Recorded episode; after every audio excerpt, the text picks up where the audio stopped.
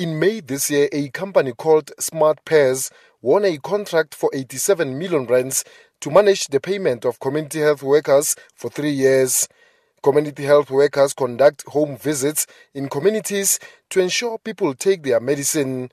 They monitor pregnant women before and after birth, and they also involved in the treatment and prevention of TB and HIV/AIDS. But the DA's Jack Bloom says many community health workers complain of not being paid their monthly stipend. Many have refused to sign with SmartPurse. Many were not even given the option to sign with SmartPurse because they did not have a matric or were over 35 years old. This is despite the fact that they have successfully worked as CHWs for many years.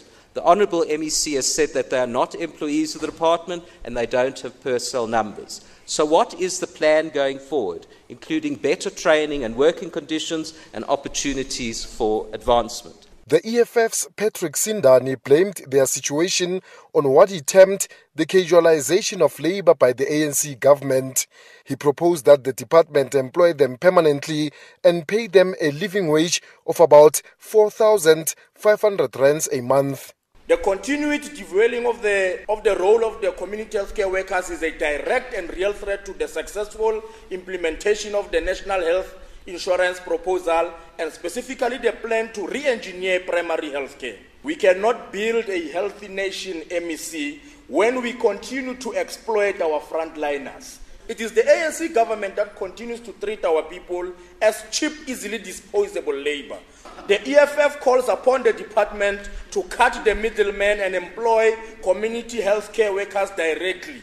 Hundreds of these workers have held protests and marches to the Gauteng Health Department offices complaining of not having been paid.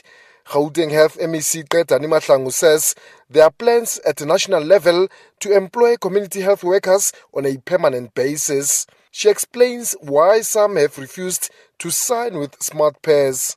So they are signing that the Smart Pass people are going to put biometrics in every health facility where we have community health workers so that in the morning they report. Your fingerprints will never lie that you're here when not, you're not here. The nurse is able to know where they've been in the houses so that where there's a need for a follow up, they're able to do. So when they finish in the, in the community, in the houses that they would have visited, they come back to the clinic and also put their fingerprints and they report that indeed now they've knocked off. That's what the, the, the SmartPurse is doing. But over and above that, gives us a print out every month to say Qedani has been at work for all the days of the time, therefore qualifies to pay for this and that. Mahlangu says the National Health Council, made up of all the country's nine health MECs and chaired by the health minister, held its meeting in September this year where it emerged that Gauteng community health workers were the highest paid in the country.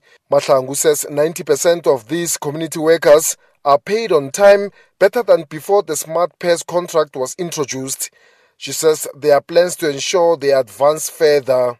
Those who have matric, we've committed that a portion of our bursaries will go to them. Those want to do a, basic pharmacy training that is an entry level and they can uh, upgrade as they go along, the basic nursing and the basic EMS and all of that. One of the things that we, we are going to do in the next coming few months is to make sure that every community health worker has a to health toolkit. They must have a proper uniform Deputy President Cyril Ramaphosa is expected to pronounce on minimum wages for all employment sectors.